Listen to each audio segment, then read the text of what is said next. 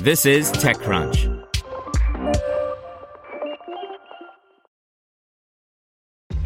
This episode is brought to you by ShipStation. You know, some things take a lot of work, like sending little robots to far off distant planets. And just as that's challenging, so too is running a successful e commerce business, especially when there's so much to do. So I want to introduce you all to ShipStation. Now, I love using ShipStation because of its easy to use dashboard, which makes managing orders and printing labels a breeze and super smooth. Oh, and the customer service is just out of this world. It's exactly what you need to help grow your business. Sign up for your free 60-day trial at shipstation.com slash technews. That's shipstation.com slash technews. Today's briefing is brought to you by NetSuite by Oracle, the world's number one cloud business system. NetSuite gives you the visibility and control needed to make smart decisions and grow with confidence.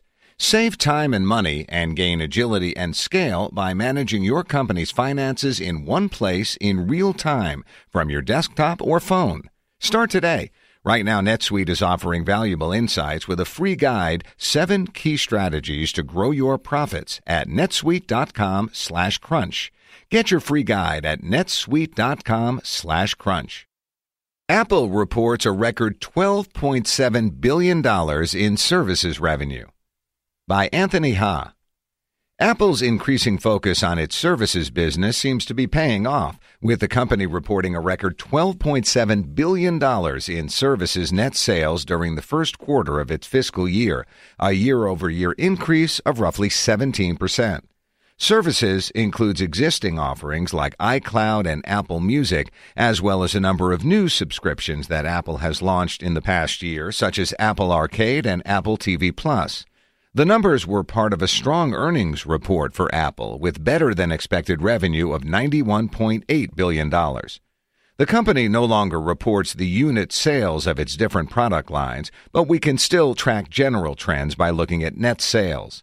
In addition to the growth in services, the wearables, home, and accessories category grew even more rapidly, reaching a record high of $10 billion compared to 7.3 billion a year ago.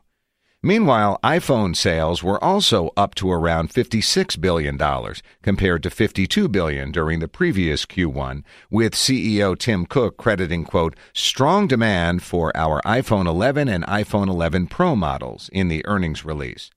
There was less happy news in the Mac and iPad categories, where sales fell to $7.2 billion from $7.4 billion and $6 billion from 6.7 billion, respectively.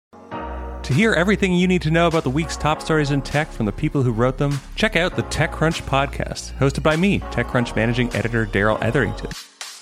Each week, we go in depth on two or three of the week's top stories from in and around the startup ecosystem.